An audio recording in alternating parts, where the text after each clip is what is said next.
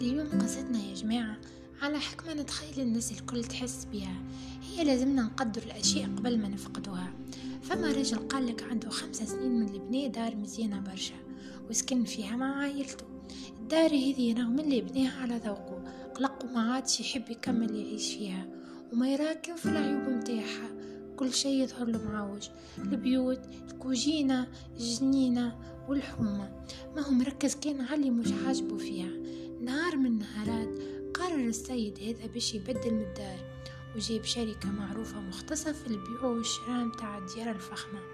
عملهم للشركة دورة في الدار واخذي ورقة وستيلو وبدأ يكتب في الإعلام اللي فيه أوصاف متاع الدار هذه. كي كمل الإعلام جاء مولى الدار وقال له بلي أقرألي شنو اللي كتبت فيه. بدأ السيد يقرأ له: الدار في بلاصة مزيانة برشا، في حي راقي تعطي على البحر، موجودة في مكان هادي، الجيران متميزين، الجنينة واسعة والكوجينة كبيرة تعطي على منظر حلو، البيوت مشريين.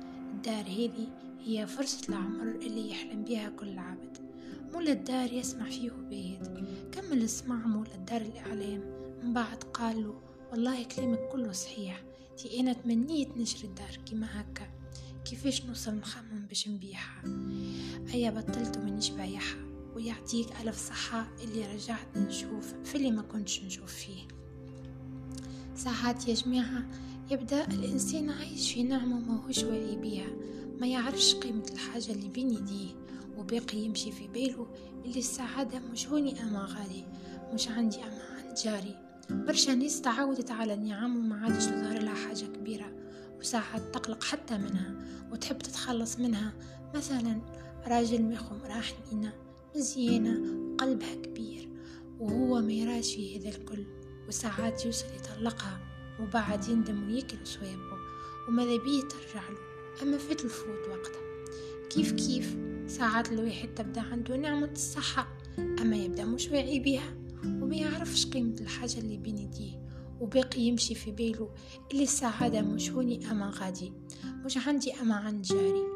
من اليوم نحبك تفكر في النعم اللي في حياتك، ميسالش قيدهم في ورقة وحط الورقة هذه قدامك وفكر بيهم روحك كيف ما تبدأش في صحنك. اكتب اكتب الحمد لله على كل شيء وشكرا.